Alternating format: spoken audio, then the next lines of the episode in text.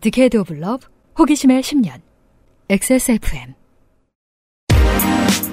그알싫의 유승균 PD입니다. 농기계의 동력을 마력이라고 쓰는 건 애초에 그렇게 써야 농민들이 빨리 이해하고 지갑을 열었기 때문이었겠죠. 100마력의 트랙터를 사기 위해 말과 소 몇 마리만 팔면 된다고 생각하면 괜찮은 구매 행위일 거라고들 생각했을 겁니다. 하지만 트랙터가 바꾼 건 노동 생산성뿐만이 아니었습니다. 비료도 못 만들고 시끄럽고 피로도 느끼지 않는 트랙터 때문에 농업과 종사자들의 삶이 어떻게 변화했는지 들어보죠. 트랙터 문명사 두 번째 시간으로 꾸며드리는 24년 2월 마지막 주말에 그것은 알기 싫답니다.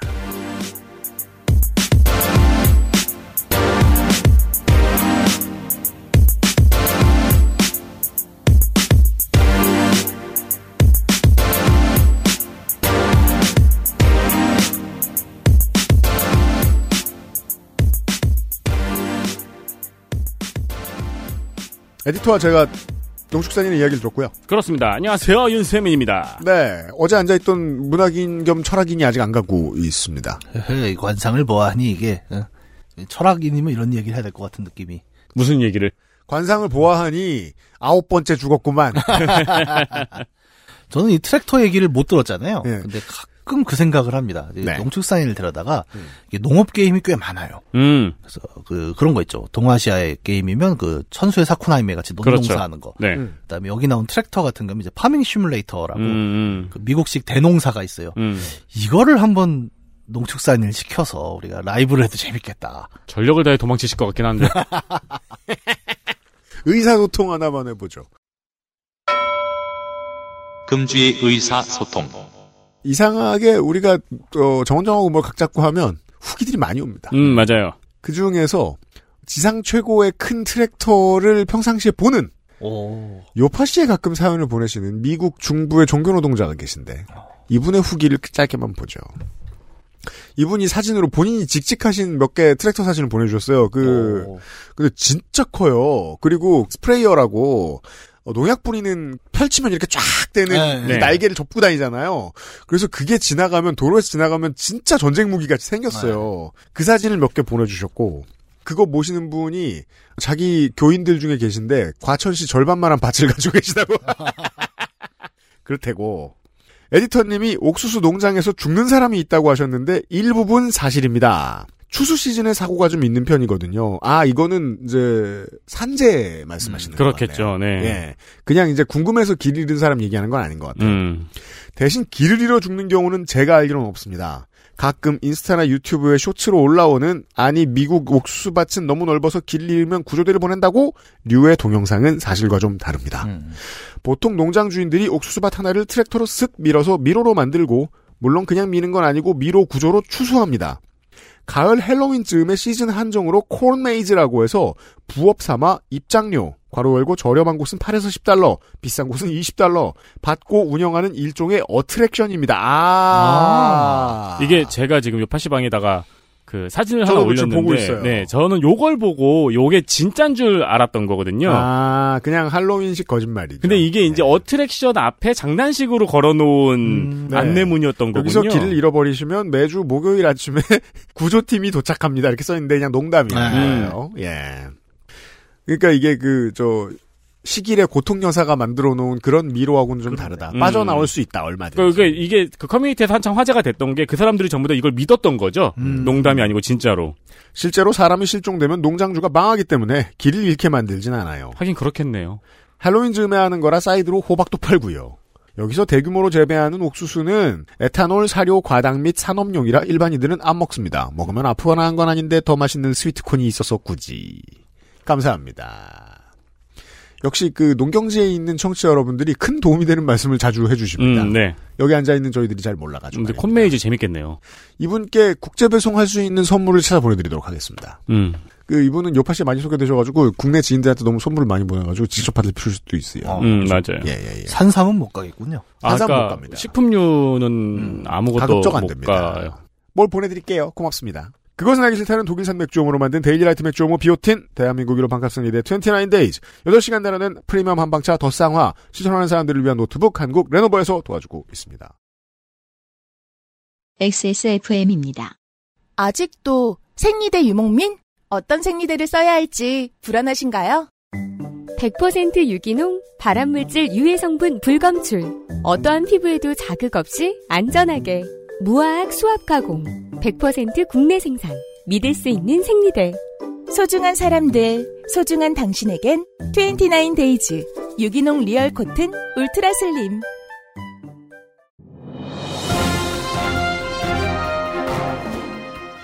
자, 전화 연결해 보겠습니다. 여보세요? 데일리라이트 맥주 효모 드셔보셨다고요? 네, 비슷한 다른 회사 제품도 먹어봤는데요. 분말이라 역하고 먹기가 많이 불편했거든요. 근데 데일리 라이트 맥주 효모는 알약이라 먹기도 편하고요. 냄새가 없어 그런지 애들도 잘 먹더라고요. 이거 먹고 나서 우리 남편은 글쎄 이마선을 따라서 자. 야야야, 끊어, 끊어. 야, 끊어. 아, 통화 연결이 고르지 못하네요. 들을 말씀은 아직 많이 남아 있는데 아쉽습니다. 말할 수 없는 고민 직접 확인해 보세요. 데일리라이트 맥주 효모. 지구상에서 가장 많이 팔리는 노트북 브랜드 레노버. 명절과 입학, 졸업 선물로 최고의 선택입니다. 지금 바로 엑세스몰에서 전용 특가를 확인하세요. Lenovo for those who do.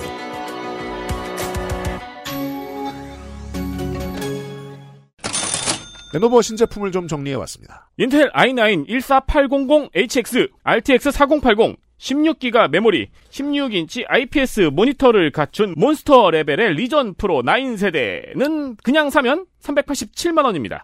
사실 리전 프로 요 9세대까지 오면은 이제는 동영상 본격 작업 메인 컴퓨터가 됩니다. 음. 400만 원쯤 하죠. 어, 이 노트북의 액세스몰 특가가 어떤지 확인해 보세요. 확인해 보세요. 그리고 인텔 코어 울트라 7 155H 32기가 메모리에 14.5인치 3K 터치 스크린을 갖춘 크리에이터용 요가 프로 9세대는 그냥 사면 183만 원입니다. 이 노트북이 액세스몰 특가로 얼마나 저렴한지도 확인해 보세요. 확인해 보세요. P코어 최대 4.6GHz에 달하는 인텔 i5 1335U CPU 16GB 메모리 완벽한 anti-glare 모니터에 FHD 카메라를 들고도 1.12kg밖에 지나지 않는 레노버의 플래그십 싱크패드 X1 카본 11세대는 160만원부터 액세스몰 특가는 얼마나 저렴한지 확인해 보세요. 올 봄에는 학생 할인이 있으니 액세스몰 할인가와 비교해 보시고 더 저렴한 쪽을 선택하세요. 물론 저희가 더 저렴하겠지만 네. 네, 학생들 많이 사는 걸로는 더 그럴 수 있고요. 요즘 제가 부담감을 많이 느끼고 있죠. 돈을 빨리빨리 벌어가지고 영상 장비를 좀 더 충원할 필요가 있는데 음. 컴퓨터 개 비쌉니다. 무서운 얘기를 하는구만 또. 비싸고 자꾸 갈아주더라고요. 네. 네. 저희가 프로젝터는 세민이가 박스를 만들 수 있고 아, 저희 저 프로젝터가 아니고 저 프롬포터. 아 프롬프터 네. 예. 사실 프로젝터도 우리 만들 수 있을지도 몰라 음, 어쩌 그렇죠. 네. 네. 해가지고 막 요술경을 갖다가 지난번에 김영대 평론가 그런 얘기했죠. 저가로 어떻게 기술을 구현하는지 이 방에 들어오면 알 수 있다고. 다른 건 다 할 수 있는데 컴퓨터는 좋아야 돼요. 요새 걱정이 많습니다. 레노버만 믿고 있습니다. 레노버 노트북을 국내에서 가장 싸게 사는 방식 중에 하나는 액세스몰을 들렀다 가시죠. 아, 근데 이게 약간 그런 게 있네. 이게 노트북 이야기를 문학인이 하니까 좀 더 신빙성이 높아지네요. 어, 그래요? 뭔가 게임 전문가가 이야기를 하니까. 음. 저는 노트북을 잘 안 쓰거든요. 네. 그 gaming 노트북으로 나오는 시리즈들이 있잖아요. 저 전문 기어들이 있는데 네. 사실은 gaming gear는 저게 있어요. 발열 문제가 있거든요. 음. 네. 그래서 노트북으로 게임을 잘 안 해요. 저는. 음. 뭐 하드코어 gaming을 할 게 아니면 음. 어 적당한 스펙의 노트북 요즘은 그러니까 저도 옛날 사람인데 음. 데스크탑을 꼭 고집해야 될 상황도 아닙니다. 그러니까 예를 들어 지금 뭐 4080 정도 들어가는 세팅들이 있는데 음. 이 정도면 요즘은 또 발열을 잡아요 모바일 같은 네. 경우에는 그래서 데스크에서 쓰실 때도 어떤 게 좋냐면 의외로 들고 가서 게임하기에는 이게 정말 좋아요. 음. 어, 그럼요. 그렇죠. 예 를 들어 요즘은 이제 좀 워낙 카페에서도 게임하는 사람들이 있는데 맞아요, 맞아요. 어, 그런 사람들이 있죠. 그 스위치를 들고 나가서 게임하는 사람이 있고 그쵸. 닌텐도. 음. 근데 나는 스팀덱을 써서 게임을 할 거야. 네. 하지만 작은 화면은 싫어. 음. 라고 하면 의외로 이런 노트북들이 어, 4080의 16기가 정도면 커버가 가능합니다. 네. 그렇습니다. 네. 요즘 캠핑장에서 게임하는 사람도 있어요. 아무래도 이 정도 하드코어 gaming 노트북은 한국보다는 일본에서 더 많이 팔리긴 하는데요. 음. 생활 공간이 좀 더 작은 정주 네. 공간이. 캠핑용으로는 이제 저게 있어요. 프로젝터랑 연결성을 좀 봐야 됩니다. 아, 맞아요, 네. 맞아요. 노트북 알아보고 계시면 들으시고요.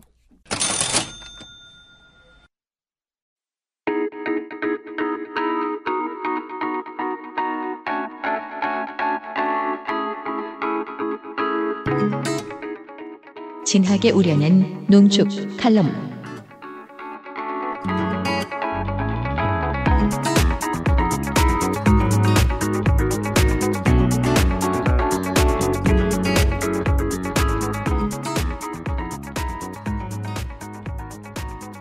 이십사 년 봄의 농축 칼럼입니다. 이번 주는 좀 춥지만요. 농축산이 다시 나와 있습니다. 네, 안녕하세요. 농축산입니다. 사망 플래그 겸 예고. 농축산인이 지금 파워 농축산인이 되느냐, 데모 농축산인이 되느냐. 음. 예. 왜내 생사 여탈권을 계속 UPD가 지난 어, 8년 동안 쥐고 있는 거죠? 저는 공간위원장이 됐죠. 어떻게 될지 잘 모르겠습니다. 아니, 진짜. 아니, 선거제도 이제야 정했어. 선거구도 획정 안 했어. 공천도 어느 때보다 늦어. 새로 생기는 당은 당 이름도 불분명해. 이렇게까지 막판까지 안개 속인 선거는 처음입니다. 예. 네. 지금 이 정도는 아니었습니다. 언제나. 그래서 지금 거대 양당 담당도 문제고. 딱 10년 전에 지선으로 처음 저희가 선거방송을 시작했었는데, 그때만 해도 일찌감치 통합진보당이 전국 조직을 다 줄을 일렬로 세워놨었어요. 3당이. 안철수 문재인이 불안한 동거를 하던 새정치민주연합이었지만 아무튼 뭐가 복잡하진 않았습니다. 3당이 티 나오지도 않았었고 그렇게 깔끔할 수가 없었어요. 새정연, 새누리당, 통합진보당 끝. 아 그때가 그립습니다. 신당들은 후보를 얼마나 낼 생각일까요? 그니까 말이에요. 네, 신당 담당을 또 누가 할지. 네. 그거 성갑이 줘야지 그건.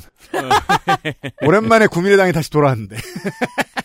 성갑이 형 너무 까. 이게 해마다 점점 더 어려워지는 것 같아요. 그리고 일이 네. 점점 줄어드니까 계속 화가 나 있어. 늘. 언젠가부터 선거 방송할 때 성갑이 형이 약간 독이 올라 있어요. 네. 어, 3월에는 내내 선거 방송으로 만나뵙겠고요. 네. 저희를 응원하시는 방법은 XSFM 티셔츠를 구입하시는 거고요. 자, 트랙터. 호주가 알고 보면 인류에게 커다란 영향을 미친 것들을 엄청 많이 만들어냈습니다. 호주요? 네. notepad가 호주 물건입니다. 아. notepad. 네. 이렇게 종이가 넘어가는. 그렇구나. 아, 네. 위로 넘어가는. 네. 그거 진짜 편하잖아요. 네. 저는 노트를 대학생 이후로 그거밖에 안 쓰거든요. 네. 아스피린, 아스핀. 오. 페니실린, 일회용 주사기, 플라스틱 지폐. 다 처음에 호주가 만들었습니다. 오. 생각해보면 호주가 만든 것들 중에 인류를 가장 크게 변화하게 한 것이 트랙터인지도 모르겠습니다. 경운기인지도 몰라요. 경운기요? 네. 호주는 심지어 그렇, 그렇구나. 호주 정도는 그게 필요하죠. 네. 농기계에 대한 이야기입니다. 지난번 방송에 이어서 제가 트랙터를 사유하려고 하는 이유는 뭐 일단은 원고를 쓰라고 해서 하는 것도 있지만 특히 기계 비평이라는 장르가 있어요. 그렇죠. 예, 기계 비평하는데 그 중에서도 농기계 비평은 거의 없거든요. 잘 모르기도 하고 관심도 음. 별로 없고 그리고 늘 평화로워 보이잖아요. 농기계 많이 샀다고 누가 욕을 해요. 음. 어, 그냥 하는데 농기계가 갖고 있는 치명적인 게 몇 가지가 있는데 일단 그 중에서 배변 능력이 없는 것. 자, 역축과 다른 거? 똥을 안 싼다는 거죠. 이게 똥오줌만 문제인가? 그건 장점 아닌가요? 보죠. 대신에 매연을 뿜으니까. 아. 그렇죠. 똥을 싸는 게 낫지. 똥은 도움이 되죠, 인류에. 네. 이 동물에게서 분뇨를 얻어서 이제 퇴비로 전환을 하고 하는데 퇴비를 생산해내지 않습니다. 그렇죠. 그러면서 그러니까 자 트랙터를 쓰게 되고 다- 다양한 농기계를 기름을 넣어서 쓰다 보니 결여가 생기잖아요. 근데 퇴비가 없단 말이에요. 그럼 이걸 뭐를 메고 해서 당연히 비료가 들어오죠. 화학 비료와 농약이 들어옵니다. 그래서 이 비료 산업의 변천사와 트랙터는 같이 행보를 맞춰요. 그리고 여기에 맞춰서 굉장히 다수학 품종이어야 되고 상업적으로도 괜찮은 신품종 개발하고도 같이 들어가는 거죠. 일본 미나마타병 왜 아시죠? 아프다 아프다서 있다 있다이 했다고 우리 배 많이 배웠잖아요. 최악의 뭐 환경 참사 중에 몇 개 꼽았던 게 이런 이 일본의 이 미나마타병도 있는데 이게 바로 비료 공장에서 출수된 그 오염 물질 때문인 거잖아요. 음, 맞아요. 예. 그래서 이 트랙터, 농기계가 도입이 됐을 때 비료가 없으면 농사가 안 되는 거죠. 안 그러면 땅이 너무 황폐화되니까. 이러면 새롭게 비료 산업이 추가돼요. 예. 그리고 비료를 뿌려주는 기계를 보니까 네. 비료도 규격화가 되어 되어 있더라고요. 그렇죠. 음, 음. 자, 그래서 충주의 비료 공장은 보통 우리 충비라고 하거든요. 이제 충주 출신이다 보니까 아, 충비라고 아예. 예, 충비 사택이라고 그러고 충비 역사 뭐 이렇게 해서 충비라고 아예 붙여놔요. 어. 네, 이 충주 비료 공장이 도입될 때 또 외국에 굉장히 많은 인력과 그리고 국제 원조 재건 걸로 받는 거잖아요. 어. 지금 기계화도 해야 되는데 비료가 없으면 두 개가 같이 안 들어가는 거죠. 그래서 엄청난 그 과학화, 현대화에는 기계와 비료, 농약이 같이 들어갑니다. 지금의 삼성을 만든 것 중에 하나 아닌가요? 비료 공장? 예, 예, 그렇습니다. 아, KIC 네. 한국 종합화학이라는 공기업이 있었어요. 네. 2000년 때까지인가. 그게 충주 비료, 호남 비료군요. 네. 음. 어, 충주의 흥망성쇠에서 이 비료 공장을 빼놓을 수가 없죠. 저는 초대 사장은 예, 백선엽. 예. 이 새끼. 맞습니다. 어? 맞아요? 네, 대체적으로 그냥 그렇게 지명을 하는 거예요. 어. 이 새끼. 이 새끼는 정말 일본의 유명한 트랙터 회사기도 합니다. 그 얘기를 하신 거예요, 그 얘기를. 야, 네. 얌마 이 새끼! 예, 그, 그 얘기를 하신 겁니다. 자, 농촌의 인력을 도시 공업으로 이동을 시키고 이런 산업 국가의 발전을 하려면 트랙터, 그러니까 트랙터는 상징이에요. 농기계, 기계화와 그리고 화학화, 농업의 결이 완전히 그러네요. 바뀌어 버리는 거죠. 네. 아, 화학 산업 발전의 이유였겠네요. 그렇죠. 농약도 필요하고요. 화학 비료를 만든 양반이 저기 독일에. 예, 예. 독가스 만든 양반이죠. 예, 음, 이따가 네. 또 전쟁과 이 농업에 대해서는 말씀드릴 때 비료 이야기를 또 드릴 것 같아요. 좋아요. 자, 트랙터를 위시한 이 농기계 사용은 필연적으로 외주화를 시켜야 됩니다. 자, 서비스, 고치는 거. 예전에는 뭐 낫을 간다거나, 뭐 쟁기에 자루가 빠져서 꼽는다 그러면은 집에서 해결하거나 아니면 마을 단위에 있는 대장간 수준에서 됐지만 이제는 뭐예요? AS 센터로 가야 된다는 거죠. 음. 즉 시장이 외주화되고 여기에 석유를 사갖고 와야 돼요. 우리나라가 산유국이 아니다 보니까 석유를 사와야 되는 거에 굉장히 농업이 민감해지는 거죠. 인간이 카푸어가 되는 과정 중에 하나가 네. 이유 중에 하나가 정비 비용을 생각하지 않아서 그런 거잖아요. 바보들이죠. 네, 그 정비 비용이 그만큼 어마어마한 파이를 차지하는데 농기계는 진짜 그야말로 어마어마하겠네요. 예. 그래서 특히 배변 능력이 없다는 거 아까 지난번 말씀드렸죠 미국에서 트랙터를 도입을 했을 때 그때 올드 농민들이 이 얘기를 한 거죠. 엄청나게 시끄러웠다. 아. 귀가 따갑고 그리고 이게 엄청나게 진동이 심하잖아요. 그러니까 동물 대신에 기계를 쓰니까 마음대로 부릴 수 있다 생각했는데 기계에 올라간 내가 되게 힘들어지는 어, 그 그렇죠, 이야기들을 그렇죠. 되게 많이 네. 해요. 그리고 소를 탈 때하고 다르게 척추에 무리가 상당히 가고요. 네. 그래서. 요즘에 트랙터 개발은 뭐냐면 이 차기, 그러니까 의자의 편의성이 되게 높이, 그러니까 굉장히 잘 쿠션감 좋게끔, 서스펜션이 핵심입니다. 예. 그리고 허리에 부담 덜 되게끔 그게 되게 중요하다고 어. 하더라고요. 네. 자, 강력한 이 엔진 구동과 더불어 배기가스가 나온다라는 거에 그 당시 1920년대 농민들은 경이가 아닌 불안함을 느꼈습니다. 그리고 1차적으로 배기가스가 문제가 되긴 하지만 1차적으로 가장 많이 마시는 건 운전하는 농민이잖아요. 네. 기계 비평에 되게 중요한 지점이죠. 그러니까 미학을 모두 동원해서 문화적으로 뭐가 변해 있는지를 보니까 사람들이 마음이 만족스럽지가 않아요. 소에서 이걸로 바꿨더니. 지금 여성 농업인 특수 검진이라고 해서 그 부분을 좀 많이 보려고 하거든요. 근골격계 질환이 굉장히 힘 문제지만 폐질환도 되게 높아요. 농민들이. 음. 근데 폐질환의 두 가지 있죠. 흙먼지를 그대로 마시게 되는 문제도 있지만 이 배기가스의 문제 오로지 다 경유잖아요. 아, 참 아이러니하죠. 우리는 네. 농촌하면 공기 좋은 동네라고 생각하는데. 그리고 차는 사실 좀 문 닫고 안에라도 들어갈 수 있는데 그렇죠. 농기계에서 뽑는 매연은 그대로 흡입을 하는데 네. 특히 여성 농민들은 뒤를 따라가면서 작업을 하거든요. 그러게 되니까 매연을 그대로 코에다가 아, 그렇구나. 예. 그러면은 굉장히 고필터 그 정제 과정들이 필요한 거죠. 어, 그래서 트랙터는 매연 배출구가 위로 올라가 있는 네. 거군요. 그런데 문제는 전기 전환에 대한 이야기들도 많이 해요. 전기차처럼. 네네. 근데 그만큼 출력이 안 나와요. 파워가 안 나오는 네, 거죠. 파워가 안 나오기 때문에 네. 어렵습니다. 그리고 여기서 비생명체적인 성격이 당연히 기계의 성격인데 또 굉장히 육중하고 묵직하다 보니까 전도사고 특히 전복사고로 목숨을 더 많이 잃게 된 거예요. 음. 효율은 좋은데 우리가 뭐 자동차로 빨리 달릴 수 있는데 많이 교통사고로 죽는 것처럼 많이 죽게 돼요. 말이나 소는 주인을 내팽개치긴 하지만 지가 어, 전복되진 않잖아요. 아이고 허리 한박 뼈하고 뭐 네. 다치기도 하지만 이제는 이거는 거의 목숨을 뺏어가는 그리고 수준으로 예. 전복되거나 넘어지면은 그 다음에 바로 어마어마한 뒷바퀴가 따라오고. 그렇죠. 음. 그래서 이 미, 또 여기 한 가지 미국의 농민들이 되게 두려웠던 게 흙과의 단절. 그러니까 유기적인 과정들이 다 깨지는 거죠. 그전에는 동물들이 어, 쟁기도 끌지만 분뇨로 퇴비를 만들어서 다시 흙으로 순환시키고 이런 게 있었는데 그게 다 단절이 되는 거죠, 이제는. 음. 그래서 그런 비생명체적인 어, 이야기들도 많이 하고 있습니다. 60년대의 기계가 그 정도의 토탈 솔루션을 만들었을 리가 없으니까 네. 트랙터는 되게 많은 걸 뺏어간 거예요. 농촌과 농촌에 있는 사람들의 감성으로부터 감성에 대해서. 어, 하지만 역축의 시대가 끝나고 이제 인간은 기계에 대해서 남다른 감정을 갖는 것 같아요. 최근에 이제 기계도 존재로 볼 것이냐 이런 거에 대한 고민들을 많이 하는 거죠. 예를 들어서 어, 가능성 있죠. 사교 로봇 같은 거. 이럴 때마다 나오는 그 보스턴 다이나믹의 실험 사례가 네. 있죠. 사족 동물을 발로 차서 네. 직립하는 실험 영상을 공개했는데 사람들이 왜 기계 불쌍하게 발로 차냐고 네. 화를 냈던. 저도 그렇게 생각해요. 그리고 외로운 노인들한테 왜 그런 거 많이 뭐 누구야 누구야 뭐 약 드셨나요? 먼저 이런 식으로 해서 사교 로봇에 대한 최근에 인문학계에 특히 신학이 많이 두려워요. 그 KT에 그거 되게 잘 팔렸대요. 네. 그저 우리 하고 하나 써주고 싶어요. 예. 그, 아니, 저, 저, 저, 노인네 밥 먹으라고 잔소리 해주는. 약, 약, 약 드실 시간이라고. 예, 막. 예, 예. 존재로서의 기계에 대해서는 뭐 더 저보다 전문가들이 와서 하셔야 되겠지만 어 그러고 보니까 우리는 기계를 존재로 받아들이죠. 왜? 고사를 지내잖아요. 맞아요. 새로 새 차 사면은 제가 천주교 신자니까 천주교는 그거 자동차 축복식이라고 아예 따로 있거든요. 네, 맞아요, 맞아요, 그래서 맞아요. 신부님들이 성수 뿌리고 어, 어. 그 우리 봉헌금도 내야 돼요. 아, 진짜? 어 되게 중요하죠. 우리 여- 며칠 전에 우리 차 조카 내돈 주고 샀는데? 예.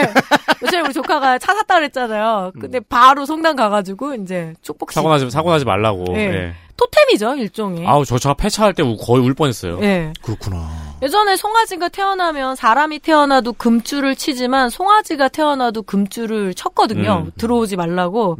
근데 이제 그 감정이 기계로 넘어가고 있는 건가? 이거는 제가 인류학적인 질문을 아, 맞아요. 던지, 던집니다. 그, 그, 20세기의 학자들만 해도 이거 너무 멋있다라고 기계 문명을 찬양하는 수준이었는데 거기서 끝났던 이유는 정들만큼 시간을 보낸 적은 없기 때문이에요. 막 탱크를 보고 트럭을 봤는데 너무 멋있어. 음. 이거 대단해. 이거 우리 문명이고 문화야. 우리의 감성의 일부분이야. 라고 막 떠들었어요. 선지자들이. 근데 21세기 사람들이 느끼는 건 못 느꼈죠. 정든 거. 그렇죠. 예. 에마라는 말이 나오죠. 자동차 그렇죠. 예. 그래서 제 아는 분은 첫 차에 대한 그런 되게 그 폐차장 갈 때 그렇게 우는 사람 어, 많다고 그러니까요. 아니, 그러니까 차라리 어디 다른 나라라도 중고로 팔려서 네. 거기서 잘 달렸으면 좋겠는데 폐차가 된다고 하니까 감정이 굉장히 복잡해지죠. 제가 아는 부천인가 어디 인천의 폐차장에 마지막으로 그 차와 사진을 찍을 수 있는 그 포토존이 있대요. 저도 네. 차 폐차시킬 때 사진 엄청 찍었어요. 장례식이구나. 네. 이제 기계에 손 대한 올리- 감정이 변한 손 거예요. 올리고. 미안하다고 얘기도 해주고 오히려 저 같은 경우는 우리는 소를 안 길러봤으니까 오히려 이런 자동차나 내가 애정 특별히 애정하는 기계에 대한 감정들은 이제 많이 변한 거죠. 음, 맞아요. 저, 저는 키보드. 예. 그렇죠. 그럼 새로운 어떤 기계에 대한 비평이나 사유가 더 많이 나오기는 해야 됩니다. 그리고 아니 폐차는 한 번도 안 해보셨어요? 네, 안 해봤어요. 음. 아, 폐차할 첫차를 때- 중고로 보낼 때는 그렇게까지 슬프진 않았거든요. 폐차할 때 진짜 약간 묘해요. 저는 제일 웃긴 게 우리 후배 한 명이 폐차하면서 막 엉엉 울면서 불수도 한 번 못 먹여주고 미안하다 이러면서 좋은 거 한 번 못 사주고 막 이런 무슨 막 그런 이게 뭔지는 알아요. 이해해요. 네, 그런 이야기들을 하더라고요. 특히 신학 쪽에서는 기계를 많이 두려워하죠. 음, 훨씬 더 설교 잘하는 목사나 스님이 나온다라면 음, 그리고 실수도 안 하잖아요. 그렇죠. 죄도 안 저지르잖아요. 네. 그런 고민들을 지금 하고 있는 거죠. 신학이나 철학 쪽에서 기계와 관련한 비평들이 많이 있, 있으면 특히 로봇과 음. 관련해서 이거 뭐요? 얼마 인공지능 관련 얼마나 슬퍼요. 이거 폐차하기 전에 마지막으로 찍은 사진. 얼마나 슬퍼요. 아, 그렇구나. 맞다. 제 폐차 됐지. 네. 그, 맞아요. 그런 건 이해할 수 있는 거잖아요. 이 강해 같은 걸 음. 나보다 잘할 거야. 음. 예. 그러니까 뭐 몇 장몇 절을 해석해줘. 최근에 이런 사건에 네. 비유하여. 이런 거 그냥 정답을 내놓을 거 아니야. 그렇죠. 아, 그쵸, 그쵸. 그리고 인류는 새로운 걸 받아들일 때 감정이 확실히 바뀌는 것 같긴 해요. 한동안 사진학에서 많이 연구했던 게 뭐냐면 각 가정마다 좀 특별한 날이 있는데 그때가 뭐냐면 이제 텔레비전 들어온 날. 음. 라디오 들어온 음. 날 그리고 이제 80년대 마이카 때는 르망 같은데 앞에 맞아요, 사진을 맞아요. 많이 찍는 거여서 가족들이 비슷한 장소에서 비슷한 포즈를 갖고 사진을 찍는데 요즘에 농촌에서는 뭐냐면 이 트랙터를 사서 얼마나 이게 큰지 육중함을 보여주기 위해서 꼭 뒷바퀴 앞에 노부부가 서요. 음, 그, 맞아요. 그 바퀴보다 크니까. 네, 바퀴가 훨씬 더 크니까 그런데 그게 자식들이 되게 뿌듯한 거예요. 아니 근데 진짜 네. 그렇겠다. 아니 하다못해 차나 TV도 저 아직도 저- 돌아다니다가 네. 우리 옛날 TV랑 똑같은 TV나 티코 이런 거 보면 우- 막 짠하거든요. 네. 근데 농기계는 진짜 오죽하겠어요. 그래서 인간과 어떤 비인간의 경계가 특히 인공지능 시대에 어떤 식으로 논의가 흘러갈지는 저도 흥미롭습니다. 음. 하지만 우리는 지금 트랙터 개발의 역사를 잠깐 살펴보면 일단은 첫 출발은 무조건 증기기관이죠. 뭐 증기기관에 대해서는 초등학교 때부터 배우니까. 네, 그렇죠. 예. XSFM입니다.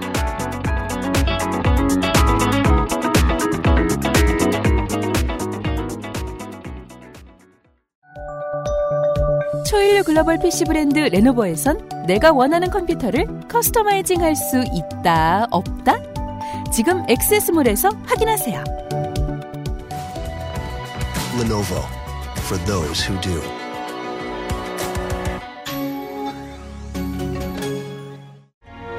여덟 시간 정성껏 다려낸 현대인에 맞춘 프리미엄 한방차 더 쌍화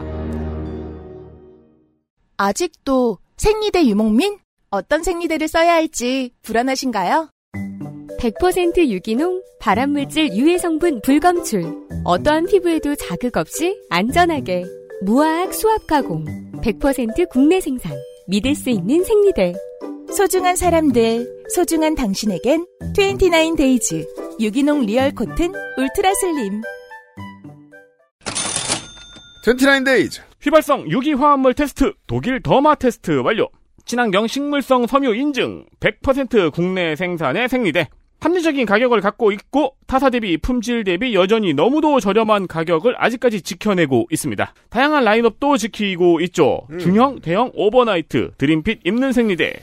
소재로는 유기농 cotton 생리대까지 구비하고 있습니다. 어, 공개 방송에서 6만 원 상당의 상품권을 6명에게 증정하려고 합니다. 네. 저희에게 협찬을 해 주셨어요. 고맙습니다. 만약에 남자가 받는다 해도 걱정 없죠. 주변에 선물을 하면 됩니다. 당연합니다. 당신의 섬세한 선택 29days 29days 액세스몰에서 찾아보실 수 있고 행사 오시면은 상품권 드려요.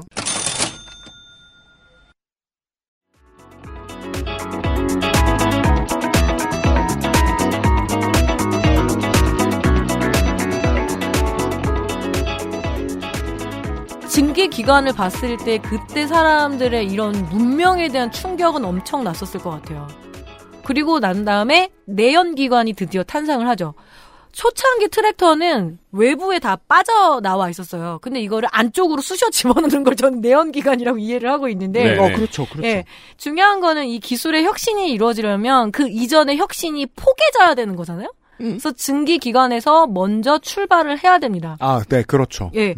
18세기 말에 이 영국에서 본격화됐잖아요. 산업혁명이 이제 증기기관을 통해서 뭐 기차도 가고 막 방적기를 해서 대량의 실을 뽑아가지고 엄청난 산업을 일으키고 했을 때 그때 농업을 좀 들켜 보니까 아직도 말에 의지하고 음. 당락에 의지하고 이런 거죠. 아, 그리고 참, 그, 수학의 집합과 네. 성경의 창세기와 비슷한 것 같아요. 증기기관과 스티븐슨. 음, 증기기관으로 이걸 해봤더니 떼돈을 벌었어. 농촌에서도 도입할 수 있지 않을까? 네. 특히 경운이라는 게 땅을 가는 게 농업의 노동을 100으로 보면 가장 많은 힘을 쓰는 게 60%에서 70%를 경운에다 쓰거든요. 음. 엄청난 많은 근력을 써야 되고 그렇죠. 그래서 이거를 원죄라고 특히 서구의 사고방식에서 일을 하게 된 건 축복이 아니라 아담과 하와가 선악과를 따먹고 음. 네네. 이런 쥐엔 잡아서 일을 해는 원죄란 말이에요. 노동은 원죄. 예, 그때 어떤 트랙터의 등장을 어떤 감정으로 받아들이게 됐을지는 알 거예요. 막상 써보니까 별로지만 그래도 원제로부터의 해방. 예, 원제로부터의 해방으로 여겼습니다. 인간이 스스로. 실제로 강원도의 고령지 이제 고령지라고도 하고 고랭지라고도 고랭지. 하는데 속옷 못 올라갈 때는 사람이 어깨에 쟁기를 매는 경우가 많았거든요. 그렇죠. 아. 손은 굴을 수도 있고 아 옛날에 맞아요. 네. 옛날에 그런 소설들도 많이 있었어요. 인간쟁기가 있었다는 네, 거. 네. 그왜 아시아 특 저 산에서의 논밭 농사 네. 이런 거 할 때 보면 소가 올라갈 수 있는 낮은 구름지가 있는 언덕이면 모르겠는데 아니면 사람이 했다더라고요. 예, 이 증기 기관을 통해서 어떤 농업 기계의 동력화 그리고 자동화에 대한 가능성을 본 거 아까 이 헨리 포드라고 말씀을 드렸죠. 외부로 부착된 증기 기관을 트랙터 내부 즉 내연 기관으로 전환할 때 가장 중요한 게 연료의 무게예요. 석탄으로 하면 석탄으로는 못 해요. 계속 부하되잖아요. 음. 근데 이제 석유라는 게 인류사에서 너무나 중요하잖아요. 그래서 석유를 넣는 내연기관이 개발이 되면서 그 다음부터는 가속도가 붙어요. 트랙터 개발에. 아 그러네. 그 원재 멍해라는 단어를 생각하면 원재음이랑 비슷하네요. 그죠. 멍해를 지었다고 예, 했을 때그 예. 멍해가 그거니까요. 등- 농기구니까요. 예. 그럼 이 자동차와 트랙터 개발 역사는 함께 움직여 왔다라는 거. 그래서 개발 시기가 거의 비슷해요. 뭐가 앞서고 그렇겠네요. 뒤고 다만 트랙터에 대한 언급이 많지 않았을 뿐인 거죠. 그리고 바로 탱크 개발로 이어집니다. 음. 지금 우리의 어떤 고급차의 대명사인 람보르기니 고급 맞죠? 제가 알고 있는 유일한 자 다임러 벤츠, 포르쉐, 도요타, 피아트 같은 자동차 회사도 다 트랙터를 생산을 했거든요. 그리고 지금도 하고 있는 곳들도 더 많고요. 자 미국은 당연히 자동차의 나라이면서 트랙터의 나라입니다. 보급과 착용이 가장 먼저 이루어지고 1차 세계대전 당시에 이 트랙터가 미국에 불과 천 대였대요. 그러니까 갖고 와가지고 결국은 말 쓰고 하는 게 훨씬 더 익숙했던 거죠. 포르쉐는 트랙터도 빨갛게 만드네요. 네. 페라리도 트랙터를 빨갛게 네, 만들어요. 각자의 그게 있어요. 람보르기니 까매요. black edition. 오. 네, 각자의 그 시그 포드도 파란색 blue 시리즈도 있어요. 어. 그러니까 매니아들은 그걸 다 구분해요. 어 저거는 왜, 왜 어린이들 자동차 좋아하면 모든 모델 외우듯이 농민들 중에서 특별히 트랙터 덕후들은 아 뭐 T7 어쩌고 저쩌고 막 그런 걸 줄줄줄줄줄 다 외우고 있는 거죠. 한국 페라리 트랙터라는 회사가 있어요. 네. 네. 자동차보다 비싼 거죠. 오. 어느 순간 이제 그 강남 부자들이 이렇게 트랙터 몰고 오면 정말 간지 작살이지. 어, 그렇죠. 네. 지금도 전 세계에 가장 많이 보급된 트랙터가 포드슨인데요. 이 포드슨은 우리나라에 첫 도입된 트랙터기도 해요. 제가 각주에서 말씀 잠깐만 적어놨는데 이때 포드슨을 언제 받았냐면 1960년대 때 박정희 때죠. 경운기도 도입을 하면서 포드슨이 저 부산항인가 통해서 들어오는데 그때 이 포드슨을 끌 줄 아는 사람, 트랙터를 끌 줄 아는 사람 누가 있겠어요? 운전병이 옵니다. 군인들. 탱크 몰아본 군인들이 와서 아하. 가져가야 돼요. 그러니까 탱크 운전을 할 줄 알면 트랙터 운전도 할 수 있다라는 것. 그거는 하나 이제 포인트로 기도를 해주세요. 어쨌든 농민들이 이 트랙터를 소유를 하게 되면서 굉장히 자부심도 있고 여러 가지 뿜뿜한 거죠. 그럼 이- 그러면 지금 현재 스마트팜이나 이 ICT 기술이 갖는 그러니까 그걸 바라보고 지금 교육을 받고 있는 청년 농업인의 어떤 수용 문제를 조금 저는 들여다봤어요. 음. 그 감정은 저도 되게 긍정해야 될 것 같거든요. 이게 무슨 얘기인가? 어, 현재 지금 스마트팜에 대한 두려움을 누가 갖겠어요? 당연히 농업계의 어르신들. 그럴 수밖에 없을 것 같아요. 네. 내가 못 알아듣는 말도 너무 많고. 평생 배운 가라가 있으니. 여러 가지로 들여다 보게 되면 결국에 그건 하나 남을 거예요. 빚을 많이 내야 될 거다. 음, 그렇죠. 단 한 번도 한국의 농업 역사에서 특히 이제 근대화 이후에, 그러니까 박정희 이후에 농가 부채 문제를 제대로 해결한 적은 없거든요. 트랙터 poor들이 그렇죠. 생기겠네. 왜 스마트팜 우리나라에 poor가 생길 확률이 너무 높습니다. 우리나라의 카푸어들도 사실 네. 카푸어가 보면 우리가 고급차를 생각하지만 실제 대다수의 카푸어들은 트럭 운전자들이라고 하잖아요. 어, 그렇죠. 그렇죠. 네. 읽어보셨는지 모르겠지만 존 스타인벡의 분노의 포도라고 이게 예전에 이제 농민운동 하거나 이렇게 농활 가기 전에 네. 막 읽어봤던 그 그렇죠. 존 스타인벡 이걸로 상도 받았죠 노벨문학상도 받고 있는데 이게 그거예요 미국의 당시에 트랙터가 하나의 상 여기서 뭐 들창코 괴물이라고 이렇게 표현을 좀 하고 있는데 이게 도입이 되면서 속수무책 무너지고 있는 미국의 가족농 이야기를 담고 있거든요. 음. 저도 이번에 오랜만에 좀 다시 읽었어요.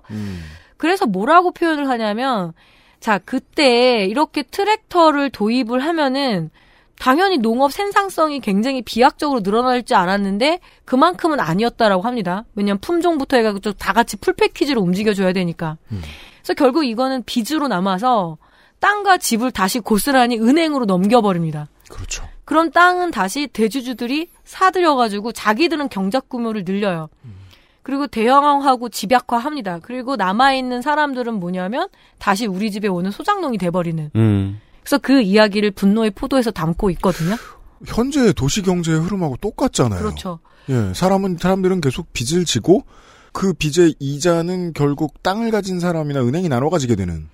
그래서 이 당시에 이렇게 표현을 합니다. 기계화. 그리고 어떤 트랙터로 상징이 되는 이거는 은행의 영세소농 포위 작전이다. 제일 다, 그 지금도 한국 농촌도 빚을 제대로 못 갚, 대출을 못 갚으면 당연히 빨간 딱지가 붙잖아요. 집에 와서 뭐가 가장 값이 나가겠어요? 트랙터 빡 붙이는 거죠. 농업의 대형화에서 네. 실제로 이득을 가장 많이 취하게 된 건 농민이 아니라는 건 분명하다. 네. 땅뿐만이 아니고 트랙터까지 잡을 수 자산. 있겠다. 그죠. 트럭하고 트랙터. 이 정도가 그나마 자산 가치가 있는 거죠. 와, 집, 농지, 트랙터까지. 네. 근데 또 집값은 생각보다는 별로 농촌이 비싸진 않아서. 자, 어, 농축산인이 제시해준 쿠보타의 요즘 트랙터 가격들을 보고 있는데, 어, 밑에 제일 비싼 쿠보타 M6 108 모델을 제가 지금 보고 있거든요? 어, 겁나 멋집니다. 게다가 요즘은 DPF 장치가 디젤 차에 다 들어가는 그런 것들이 여기에도 있는 거예요. 그 디젤의 유해 성분을 포집해주는. DPF가 들어가야 되는구나. 야, 의리의리해요. 그, 아니, 운전석 사면이 다 전면창이야. 예. 왜 이렇게 멋져야 돼? 아무튼, 이 116마력의 트랙터는 1억 3,390만원. 요거 본체만. 작업기는 따로 구매해야 돼요. 그렇죠. 아니, 그러면은 저기 뭐야. 요소수가 부족하면 트랙터도 문제가 네. 어, 되겠네요. 그럼요. 그거 한참 요소수가 문제였어요. 보통 차보다 좀 많이 들어갈 네. 거예요. 보통 트럭보다도 좀 많이 그래서 들어갈 농협에서 이거 요소수 확보하느냐고 되게 고생했었어요. 그렇겠네요. 네. 음. 그럼 보게 되면 결국에는 적합한 장목을 찾는단 말이에요. 제가 그 얘기도 들은, 들었었어요. 제가 취재를 하다가 이주 노동자들이 이제 계절 이주 노동이면 석 달, 넉 달인데 그것도 다 활용을 못 한다 그래서 농가에서는 난 3, 4일이나 필요한데 이런 얘기를 많이 하거든요. 어떤 농민이 깻잎으로 바꿔버린 이유가 있죠. 그게 우춘이의 그 깻잎 투쟁기라고 한번 참고해 보시면 좋겠는데 매일매일 깻잎을 땁니까? 사람 어차피 고용 허가제로 뭐 봉급 나가야 되는데 장목을 바꿔버린 거예요. 음. 원래 이거 하던 사람들이 아니었는데 깻잎으로 바꿔가지고 효율성을 높이는 것처럼 음. 아주 넘밀하게 따져보면 트랙터가요, 1년에 한 40일 정도가 필요하대요. 너 한국 농업의 규모에 비하면, 비해서. 콤바인은 14일. 그러니까 벼 베가지고 그 딱 넣잖아요. 포대에다가. 음. 그거 이제 콤바인이 하는 거고, 이항기는 6일 정도만 필요해요. 그런데 이상한 게 점점점 트랙터는 대형화, 마력수가 증가한다라는 거죠. 자, 마력수가 적은 걸로 하면 나머지는 사람이 메우면 되는데, 사람 구하기도 어렵고, 자, 그렇다고 자꾸 증가가 되고, 그러니까 논리가 그런 거예요. 사람이 없으니까 더 대형화하고, 더 대형화되면 비싸지고, 빚도 많이 내고, 어, 장목도 근데 이걸 쌀, 쌀이나 이런 걸로는 안 되겠는데, 그래서 자꾸 상업작물이나 그런 다른 작물에 눈을 돌릴 수밖에 없는 음. 거죠. 저는 청취자분들께 그런 말씀을 드리고 싶었던 거예요. 모든 게 다 자동화가 되고 무인화가 돼서 우리가 농촌에 농민들이 없더라도 우리는 굶어 죽지 않을 거야 라는 생각을 하게 한다라는 거죠. 그런데 무슨 작물을 심을 거냐라는 거. 음. 그게 파프리카이기만 하면 될까요? 그럼 쌀 농사는 누가 지을 건가? 음. 여러 가지 몇 가지의 묵직한 질문들이 좀 남습니다. 자, 근데 신기한 게 오늘 제가 왜 북한의 트락토르 이야기를 하면서 왜 뒤로 밀었냐면은 소련의 트랙터 이야기를 좀 해야 될 것 같아요. 소련. 자, 사회주의, 공산주의는 뭐예요? 신비주의를 배격하고 그죠? 종교는 민중의 아편이고 그렇죠. 과학주의잖아요. 그렇죠. 완벽한 과학화. 그래서 모든 걸 다 과학. 과학의 가장 총아인 이 기계. 근데 소련이 당시에 트랙터를 만들 기술이나 그런 자본이 크게는 없었어요. 그래서 미국의 사와죠 그러면. 미국의 포드슨 트랙터의 가장 큰 고객이 예 소련이었다고 합니다. 민중을 해방하기 위해서는 네. 자본주의가 필요해요. 네. 그래서 전체주의 국가인 소련과 나치 독일, 중국의 트랙터의 보급사가 거의 비슷합니다. 소련만 오늘 좀 이야기를 할 건데 그 당시에 이 포드슨 트랙터를 받아들입니다. 그리고 이거에 되게 매혹된 사람이 레닌이었어요. 어. 그죠. 레닌은 원래 우리가 이 공산주의, 사회주의 혁명의 단계가 이- 영국에서 났어야 되잖아요. 이 공업에서 막 이 노동자들의 이런 어, 엄청난 분노가 축적이 돼가지고 혁명이 나야 되는데 러시아도 그렇고 중국도 그렇고 농민혁명이었단 말이에요. 농민, 어, 농업국가잖아요. 그쵸, 그렇죠. 예, 예. 자, 그래서 레닌이 자기의 어떤 주요한 지지 세력들이 또 농민이기도 하고, 어쨌든 17년, 1917년에 레닌이 주도해서 이 러시아 혁명이 나고, 소비에트 공화국, 즉 소련을 수립을 합니다. 그리고 지시를 해요. 적극적으로 트랙터를 도입을 해서, 우리가 되게 과학주의적이고, 그리고 사회주의에 걸맞는 공동 경영, 공동 소유, 공동 분배. 그래서 경작지를 다 그 이전에 러시아 제국에서는 귀족들이 갖고 있는 거 있잖아요. 그거 다 땅을 뺏어가지고. 그랬죠. 근데 아주 완벽하게 뺏지는 못해요. 완벽하게 뺏은 건 이제 스탈린이죠. 음. 그래서 굉장히 집단화하는 거에 적합한 게 트랙터인 거죠. 그렇죠. 공동 소유 해버리는 한국은 안. 돼요. 아 집단화도 안 되고 음. 너무 작아 논이. 아, 그래서 경운기가 아니라 트랙터를 먼저 네. 들였다. 그래서 이 트랙터가 고도의 효율성을 발휘하게끔 경작지도 집적시키고 그렇게 해서 만들어진 게 바로 우리가 어쨌든 들여다봤던 게 콜라크. 그러니까 분홍, 블라크. 분홍인 콜라크를 처단을 하고 집단 농장인 콜호즈. 그죠? 그리고 혹은 소포호즈라고 합니다. 국영 농장, 뭐 소포호즈, 집단 농장은 콜호즈, 소포호즈는 뭐냐면 국가가 임노동자를 고용을 해서 출근시켜서 조회하고 자 농사를 져 그리고 퇴근해 음. 그리고 월급 주는 그거를 이제 소포호즈라고 음. 얘기를 하는 거죠. 근데 저는 좀 놀랐어요. 중국도 그렇고 북한도 그렇고 농업은 진짜 인기가 없더라고요. 아니 근데 북, 중국은 그러면 안 되지 않아요? 그렇 똑같더라고요. 네. 공부 못하면은 이제 왜 예전에 아주 초창기 공산당이 명명을 하는 거죠. 너는 이 직업을 가져봐 그런 거잖아요. 근데 아니 공- 대학진 시대에 뭐해서 트랙터 들여놓지? 예, 이게- 공부 못하면 농사 짓는다고. 뭐 간단한 중국 상식이죠. 초고도 성장의 그림자죠. 네. 왜냐하면 초고도 성장을 한 곳은 셴젠이고 상하이지 시골이 아니니까 음. 네. 시골 물가가 같은데 매년 10%씩 그 성장을 하면은 도시만 부동산이 올라가고 도시만 연봉이 올라가게 돼 있죠. 예. 그래서 상하이는 우리나라 대부분의 도시보다 잘 사는 곳이 돼 있고 중국의 농촌은 여전히 우리나라 60년대인 수준으로 머물러 있게 되는 거죠. 음. 농민공들은 다시 도시에 와서 예. 뭐 내부 이주 노동자가 된 거죠. 농산업 예. 개혁이 어려워지죠. 그래서 중국의 농수축산물 수입이 원활하지 않아집니다. 아니 그 현재 지금 그래요. 그 낫과 해머가 아니고 트랙터가 그려져 있어야 되네. 그렇죠. 그렇죠, 그렇죠. 걱정스러운 거는 그런 거예요. 언제까지 중국이 우리의 이런 고춧가루나 음. 깨를 공급할 수 있을 거라고는 상상도 하지 마라라고 전 얘기하고 음. 싶어요. 거기도 이제 내부가 더 수요가 사람들이 거기 채우냐고 바빠요. 그죠. 사람들은 다 도시로 떠났고. 중국은 지금 최고의 농업 수입 국가. 그래서 아마 제가 예전에 깨하고 콩 말씀드리면서 그 말씀드렸죠. 지금 우리 중국산 깨 되게 귀물이라고 귀하다고. 수입 네. 국가예요? 네.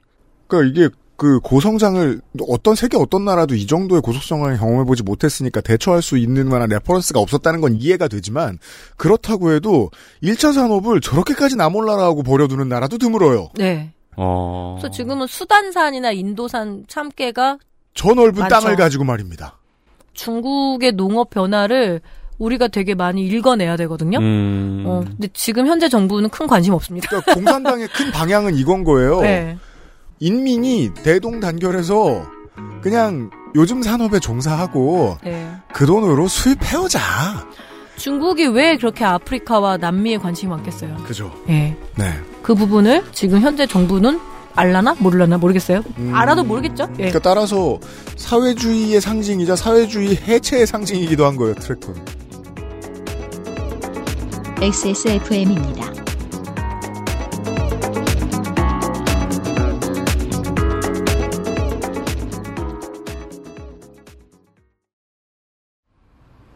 좋아요. 진짜 확실히 좋아졌어요. 어, 이렇게까지 효과가 좋을 줄은 몰랐어요. 자신감이 생기니까 어제는 소개팅도 했다니까요. 아, 저한테 진짜 잘 맞는 것 같아요. 저 이거 먹으니까 세상에나. 아, 저 이마선을 따라서요. 잠먹. 야야, 잠만. 마고 마고 마고. 누구 망하는 걸 보고 싶나? 말할 수 없는 고민? 직접 확인해 보세요. 데일리 라이트 맥주 효모. 전하, 선대부터 내려오던 그 방식 그대로이옵니다. 8시간 넘게 다려냈느냐? 예, 어, 8시간 넘게 달인 후 10분씩 4번 김을 빼고 불순물을 제거하였습니다. 음, 맛이 좋구나. 어마마하게 진상해도 괜찮은 게냐? 예, 남녀노소 누구나 드실 수 있도록 오랜 연구 끝에 나온 한방차이옵니다. 좋구나. 이 한방차를 더쌍화라 명하노라. 현대인에 맞춘 프리미엄 한방차 더 쌍화.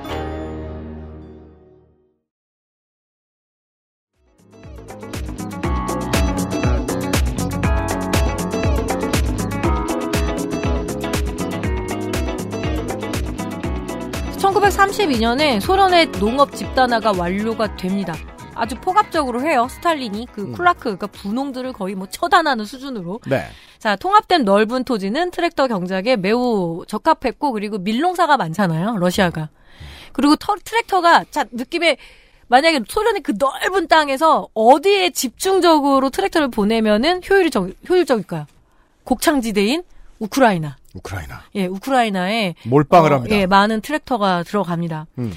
그래서 이상하게 트랙터는 사회주의 노선의 새로운 상징으로 등극을 해요. 음. 원래는 미국의 상징이잖아요. 대농은 콜호즈지. 예.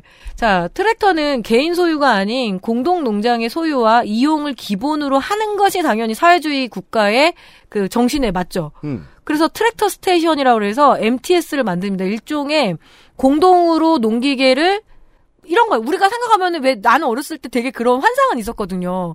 어, 딱때 되면 내가 뭐 없으면은 국가한테 요구하면은 주고 이런 시스템이라고 저는 공산주의를 이해해서 되게 반, 빨갱이 같은 생각 좀 했었는데 그게 아니었던 거예요. 원래 MTS에서 하려면은 어, 우리 농장에 지금 뭐 경운 작업해야 되니까 트랙터 배치해 주세요. 아이고 고장났네요. 유지 보수 담당하는 그 담당자가 있어야 되는데 될것 막상 같은데.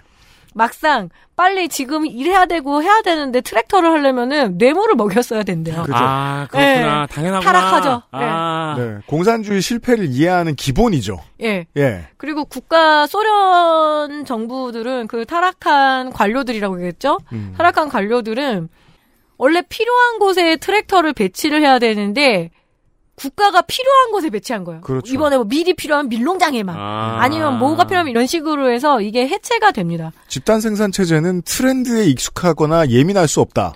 그리고 오히려 농민들 그리고 소련의 인민들을 조정하고 통제하는 감시 기관의 역할들을 해요. 그래서 망한 거죠. 예, 되군요. 민간 경찰의 역할들을 좀 아. 하게 됩니다. 성격이 완벽하게 변질이 돼버리는 거죠. 음. 1953년에 스탈린이 사망을 하고 그래서 가끔 가다가 스탈린이 53년에 우리 이제 한국전쟁 때 한참 그때 죽었으니까 우리 아버지를 볼 때마다 어메 아버지는 스탈린이 있을 때도 있었던 사람이구나 막 이런 그런 생각이 들 때가 있어요. 그렇죠. 예. 김대중 씨도 조선일보 주필도 아, 김대중 주필. 네. 자, 후르시초프가 이 1958년에 정권을 잡으면서 제일 먼저 한 게 MTS 해체 선언이에요. 남들의 나, 예. 나중에 애들이 우리 보고 히로이트 있을 때 있었던 사람이구나라고 할 거예요. 그죠. 세대 구분 그렇게 네. 하면 쉬- 저는 박정희 있을 때 있던 사람이죠. 그러니까요. 아니, 전범과 같은 시대를 예. 살았어. 그 옛날에는 저 어릴 때는 흐루시초프라고 써. 어, 후르시초프 맞아요. 요즘은 흐루쇼프라고 음. 쓰고 농축산인은 후루시초프라고. 나는 또 그때 사람이니까. 전, 저는 대만 음식이 먹고 싶어집니다. 후루시초프라니. 네. 네, 1958년에 MTS 해체를 선언하면서 이거는 곧 스탈린 체제의 종식을 음. 이야기하는 거죠. 그렇죠. 그럼 한국도 비슷한 게 있어요. 농기계 임대 사업소라고 지금 활발하게 운영이 되고 있고 원래 1977년에 이 농업기계화에 대한 어떤 법 이게 뭐든지 공급이 되려면 법이 먼저 만들어져야 돼요. 그게 근대 국가의 자, 가장 처음 음, 거기에 그렇죠. 그 법이 만들어져야지 예산도 배치하고 사람도 배치하고 관공서 담당자도 만들고 그러는데 그때 우리가 뭐냐면 농기계를 공동으로 쓸 수 있게끔 했었는데 제대로 좀 잘 안 됐어요. 안 됐어요, 이것도? 예. 한국의 스타일에도 좀 잘 안 맞고 내가 아. 쓰고 싶은 날이 있는데 어, 그럴까? 네. 어, 물론 예. 생긴 건 갖고 싶지만 가격대나 이런 걸 생각하면 그리고 그러니까 충분히 공급도 안 된 거죠. 이제 체제와 정치의 실력이라고 생각해요. 네. 그 보통 이제 옛날에 NL 선배들이 가르쳐 주지 않던 지점이에요. 여기서부터 네. 코러츠가 어떻게 실패하게 되었는가. 왜 20대가 필요한 곳에 9대를 갖다 놓은 다음에 뇌물을 먹이는 순서대로 먼저 쓰게 만들어 놨으니까. 그러면 그건 공산주의가 처음에 생각하던 이상향이 아니잖아요. 네. 정치의 실력은 어떻게 해야 됩니까? 20대가 필요한 곳에 25대 갖다 놔야 될 거 아니에요. 음. 새벽에 가가지고 누가 다섯 대 고치고 있고 20대는 누군가 쓰고 음. 있고 근데 20대 더 필요하다 그러면은 담당자가 혼나고 더 들여오고 서울 local의 십- 지금의 30대, 20대들이 왜 다른 일을 좋아했냐면요. 그게 됐기 때문이에요. 그렇죠. 차고 넘치게 공급했죠. 모자라지 않게. 적어도 소련은 그걸 할 줄 몰랐던 겁니다. 그 당시 체제에서. 그리고 필요한 작물이 그 지역의 맹주라고 되나 서기장 말고 뭐라 그러죠? 서기관 뭐 있잖아요. 공산당에서 높은 그 사람이 좋아하는 작물이면요. 난 사과 좋아하니까 사과밭이 급해. 그죠. 이렇게 되는 거죠. 네. 자, 한국 그러면 중국처럼 꽌시 타고 네. 제도가 막 미끄러지는 거예요. 한국의 지금 농기계 임대 사업소도 좀 들여다봐야 됩니다. 각 지역에 농진청 산하의 농업기술센터에 농기계 임대 사업소가 있습니다. 해마다 국가와 지자체 예산이 배치가 돼서 다양한 농기계, 또 새로운 농기계도 많이 갖다 놔요. 음. 그런데 이게 문제가 9 to 6.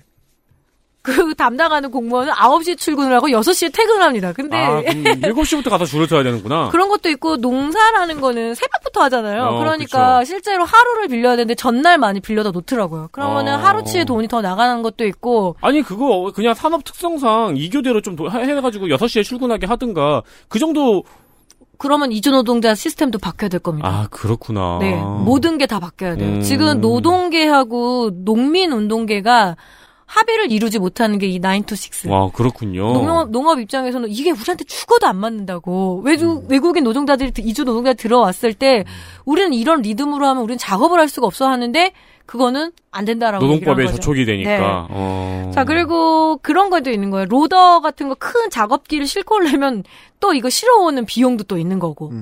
그리고 반납을 할 땐 당연히 깨끗하게 청소를 해야 되는데, 특히 갖고 올 때 왜 우리 뭐 빌렸을 때 확인하잖아요. 기스 잔, 그렇죠. 났는지 안 났는지. 렌트카 할 때. 예, 이런 것 때문에 좀 많이 분쟁이 납니다. 음. 근데 요건 소소해요. 가장 아니, 결정, 그래서 예. 아까부터 궁금했던 게 이것도 보험이 있겠지 하는 게 당연히 있죠. 궁금했거든요. 보험비도 내야 되고, 음.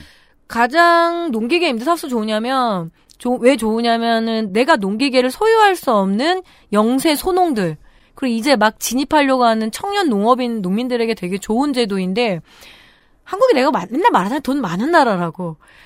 이거를 임대, 임대 사업소가 필요 이상으로 또 많이 사기도 해요. 300억 원어치 사놔요. 에이, 근데 그게 한 번도 굴려보지도 않는 거.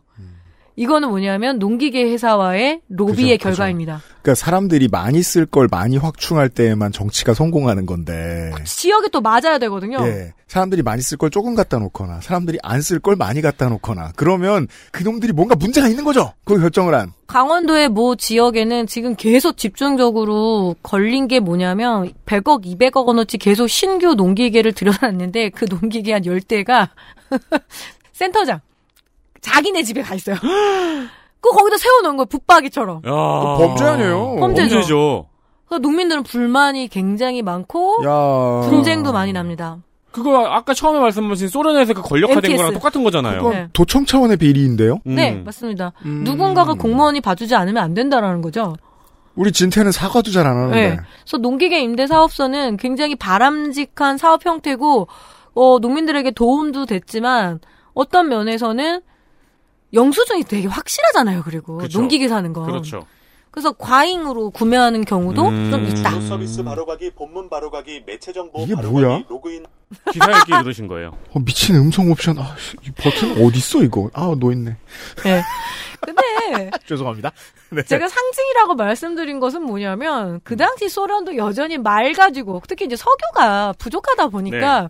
트랙터는 그냥 하나 상징이에요. 우와 트랙터. 음. 그래서 존재감이 그렇게 실제로 크진 않았지만 체제 선전하기에는 이 트랙터가 굉장히 좋은 명분이 됩니다. 아, 이게 네. 저 우리 시간 전체를 관통하는 트랙터의 특성이 하나 있어요. 네. 사고 싶게 생겼다. 네. 매력 있다. 그리고 농민들이 트랙터 관련한 영상이나 이거 할때 항상 음악이 웅장해요. 네. 아 이게 제가 지난 시간부터 계속 이야기했던 게 힌트군요. 네. visual shock. 네, 웅장하고 이거 막, 네. 저 애플 프레젠테이션 같은 거잖아요. 그러니까요. 네네네. 그래서 특히 이 트랙터는 집단화. 우리는 사회주의 국가니까 이제 개인의 이기주의 다 죽여 다 집단화해야 되는 상징이자 명분으로서 트랙터의 등장을 어떻게 만드냐면은 특히 연극과 영화. 예. 소련이 저는 뭐 잘 모르니까 왜 우리나라 좀 이제 돈 많이 벌고 이럴 때 연극이나 이런 거 하고 싶으면 러시아 유학 많이 네, 갔었거든요. 그렇죠, 그렇죠. 네. 박신영 배우가 좀 대표적이죠. 그걸 뭐냐 러시아가 미학적으로는 완벽했다라는 거예요. 영화도 네. 거의 앞서 나갔었고요. 그래서 1930년대에 이 스탈린 독재를 굉장히 정당화해야 되는 그 영화가 두 가지가 있는데 이반 피리에프라고 되게 유명한 감독이더라고요. 분- 엄청 논문도 많아요. 이 사람 영화 분석한 님. 음. 여, 그 여, 근데 여기에서 트랙터 기사예요. 제목이 아예 tractor driver인가? 그리고 뭐 부유한 신부는 항상 주인공이 여성 트랙터 기사예요. 1939년 영화군요. 예, 자 여성이라면 사회주의 국가에서 여성은 어떤 존재예요? 어, 동등한 어떤 노동을 하는 존재, 가부장제를 타파한 존재. 그럼 뭐냐면 전 그렇게 선전했죠. 예, 전장에서 두려움 없이 탱크를 몰다가 이제 돌아 고향으로 돌아선 트랙터를 모는 거죠. 음. 그러면 뮤지컬인데 항상 코미디를 차용하는 이거 유튜브에도 있어요. 재밌더라고요. 그래요. 예, 다 있어요. 그래서 봤더니 이 주인공 여성 트랙터 기사가 자기 남자친구를 고르는데 우리 XSFM 멤버는 다 죽었어. 다 먹물은 꺼져 이거예요. 어, 근데 그렇죠. 예, 화이트 칼랑 꺼져 그리고 이사 이 여성이 선택하는 경우는 뭐냐면 어버버버한 그런 트랙터 기사 잘 운전 못하는 거기도 나가 이건데 음. 트랙터를 잘 고치는 technician 기술자를 자기 신랑감으로 찍어요. 그게 되게 중요한 상징인 거죠. 음. 자 소련이 1930년대 스탈린 체제에서 원하는 인물상 생산성이 대단한. 예, 음. 저를 이렇게 맨날 이빨만 털고 있는 우리는 바로 예. 바로 노동 교화형에 처해야 되는 거죠. 그러니까 이게 김일성도 좋아했고 박정희도 좋아한 네. 뭔가 일기당천의 예, 그래서 생산성을 가진 영웅. 새로운 인물상을 항상 등장할 때 이 트랙터가 중요한 예, 상징으로 등장을 합니다. 그렇구나. 특히 여성들의 노동 참여의 상징 체계. 그렇다면 북한은 왜 경운기가 아닌 트락토르를 도입했는가? 딱 봐도 아 소련에서 이제 트랙- 어느 정도 예, 이해가 되네요. 트락토르를 트락토르를 하니까 소련에서 이제 어 그런 것도 있고 이게 기계 이야기랑도 상당히 관계가 높은 예. 게 2, 30년대의 영화는 기계를 어떻게 찬양하느냐 혹은 기계는 어떤 디스토피아를 가지고 올 것인지 예측하느냐 이런 것에 엄청나게 천착하거든요. 네. 기계에다가 막 인성을 부여한 그런 내용의 영화들도 그때부터 처음 나오기 시작하고 그리고 원래부터 10년대부터 40년대까지는 온 유럽은 러시아 그러니까 소련을 포함해서 체제 찬양물이 되게 중요했잖아요. 네. 예술이 어떻게 체제를 수호하는지에 어마어마하게 관심이 많았던 시절입니다. 이제 나는 귀족이 아니라 정권에게 돈을 받는 음. 예술가가 되는 거니까 영화 감독 포함. 음. 그때의 표상으로서 트랙터가 쓰였다.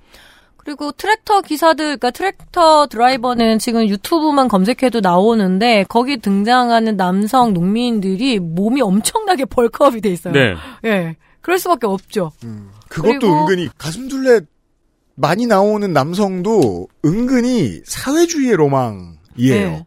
옛날 작품들 같은 거 보고 있어요. 여성은 백발. 아까 백발이 아니라 금발. 그리고 저기 뭐 포스터 같은 이런 데 보면은 여성들도 은근히 몸집이 있어야 돼. glamorous 하고요. 예. 그리고- 글래머스급이 아니니까 팔뚝이 그리고 뮤지컬 장르를 많이 쓰더라고요. 음. 그리고 비관주의적이면 안 되니까 코미디 장르예요.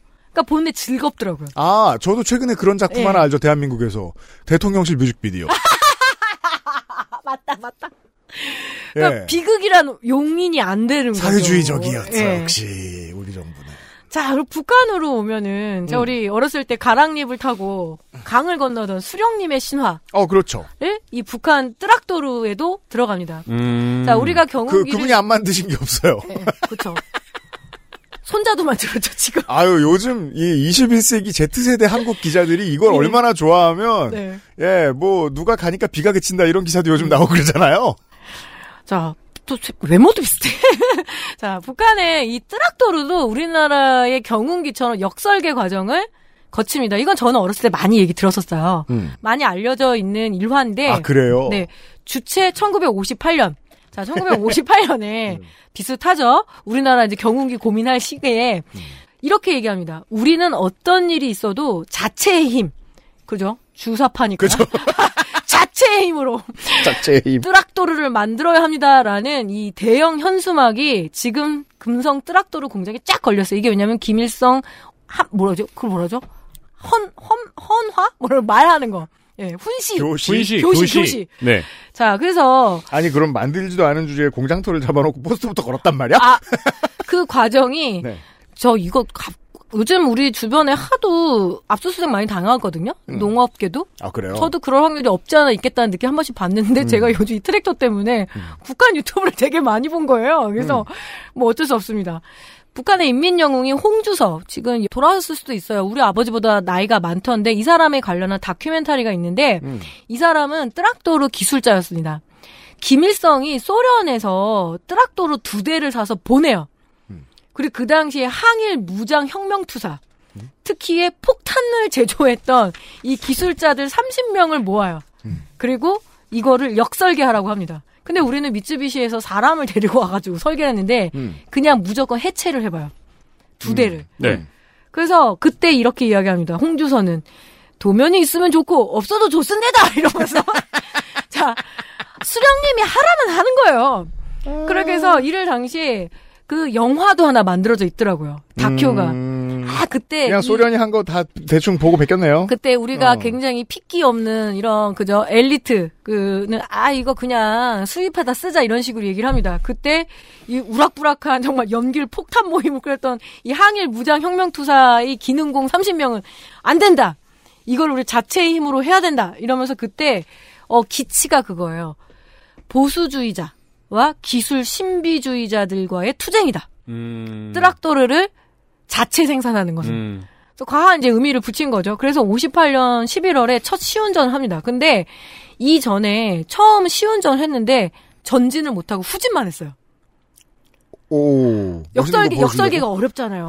아, 이게 진짜로 역설계가 됐네? 아, 그러니까. 홍, 주서 역설계 하라지 않으셨습니까? 이런. 했을 때 반문. 우리가 왜 기대했던 건 또리 장군처럼 뭐 김일성이 다 총살 해버려야 되는 거 아닌가? 막 이런 거였는데 그때 어버이 수령님은 다독다독하면서 앞으로도 가면 뒤로도 갈 수 있다. 아니, 근데 다시 하라고. 그렇게 역설계했으면 일단 그래도 서- 성공이라고 볼 수 있죠. 그렇죠. 네, 아예 그렇죠. 어, 못하겠어요. 이게 아닌 이상. 어. 그죠. 그 당시에 노동신문 짤을 챙겨와 주셨습니다. 일면이야, 일면. 사회주의 농촌에 보내는 노동계급의 위대한 선물 첫 드락도르 천리마호를 생산. 사회주의 건설 도상에서 전취한 또 하나의 커다란 승리. 뒤로 어, 갔지만. 예. 그래서 만들어냅니다. 뜨락도르를. 네. 이 당시에 첫 천리마가 등장했을 때 거의 열병식급으로 환영식을 음. 해요. 주민들이 나와서 울면서 아, 막 그럴만 하네요. 그럴만 하죠. 예. 참, 우는 사람 데려다 쓰는 건 참 쉬운 나라예요. 거기 가만히 보면.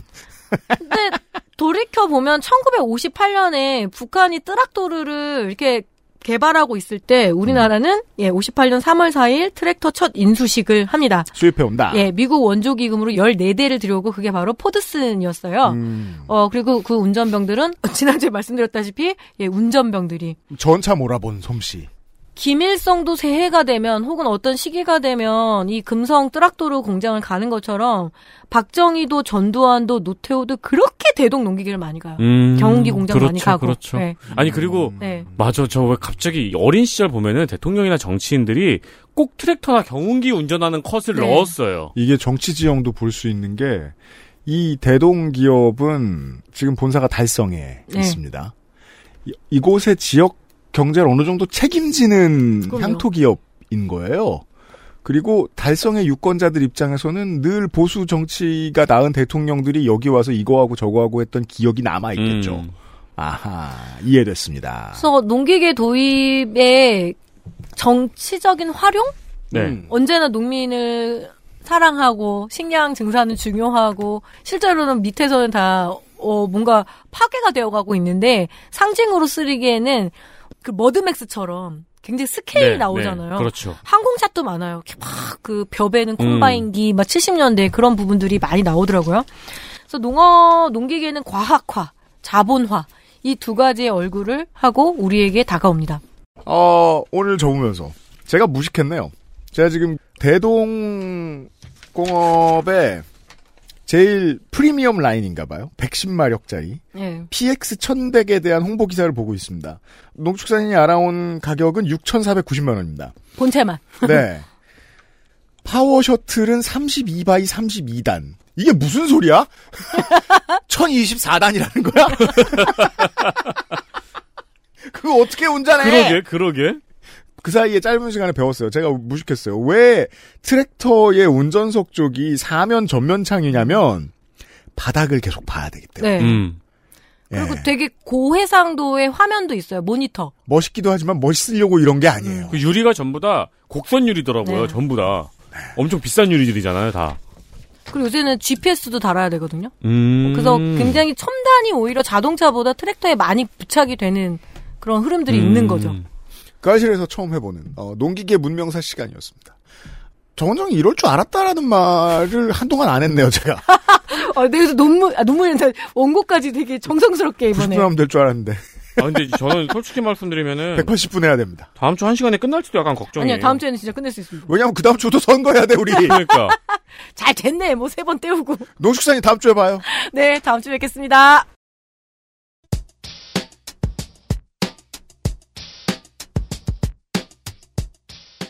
다음 주 애증의 정치 클럽이 선거 마지막 주를 수고해 주신 다음에 선거 때 바로 갈려 들어갈 것이고요. 음, 그렇죠. 네. 다다음 주부터 바로 선거인가요? 아니요. 아 그렇죠. 어 그리고 다음 주 토요일에는 트랙터 문명사 마지막 시간 준비되어 있고요. 농축산인 간만에 2시간 한다더니 3시간 하고 갔고요. 그렇죠. 시간들은 못 맞춰. 그리고 어 3월 첫째 주에 저희가 공개 방송을 하고 난 다음부터는 덕질인의 무슨 프로젝트가 하나 제가 신경 쓰지 않는 것이 있고 그리고 3월 첫 주에 선거 이번 총선 User's Guide를 시작으로 그 다음 주부터 본격적으로 국회의원 선거 Data Central이 시작됩니다. 4월 첫 주까지입니다. 아니, 이제 선거비용 방송 이렇게 은근슬쩍 넘어가요? 신경 쓰지 않는 것으로? 어, 성가비는 열심히 준비하고 있습니다. 제가 신경을 쓰나 안 쓰나 성가비는 똑같이 해 옵니다. 아이, 프로, 프로젝트의 진명 좀 불러줘요. 저는 그의 존재의 이름을 부를 생각이 없습니다. 네, 재밌는 얘기해줘요. 이건 약간 비방용인데? 뭐야? 그 가끔 내 잡지에 그 성갑 씨가 글을 쓰잖아요. 네. 근데 의외로 그동안 마감을 잘 지켰어요. 음. 그래서 내가 막, 오, 오, 막 이랬는데 저번에 한번 빵꾸를 냈다? 음. 근데 나한테 메신저가 왔어. 제가 원래 이런 사람이 아닌데. 내가 한참 웃었다니까. 그 뭘 비방용이야. 비방하는데 쓴 거지. 그 정도 비방은 뭐 제가 성가비한테 하는 비방에 비하면 아무것도 아니기 때문에. 비- 말 그대로 비방이었어. 아니, 근데. 그렇습니다. 그거보다 뭐 그동안 잘 지킨 걸 더 주목해야죠. 어, 그러니까. 네. 나는 그래서 믿었다니까. 아, 네. 덕질이는 그런 사람이 아니다. 음. 네. 덕질인이 다다음 주 원고를 저한테 언제 주나 기대하면서 다음 주 애정클 아. 시간으로 지지에는 진명을 쓰잖아. 아. 덕질이냐? 아니냐. 플레이 스킵토먼트 많이 플레이해 주시고 542회 그것은 알기 싫다를 마무리 주도록 하겠습니다. 문학인가 윤세민 에디터 PD가 같이 인사드립니다. 다음 주 목요일에 다시 만나요. 감사합니다. 빠염. XSFM입니다. I D W K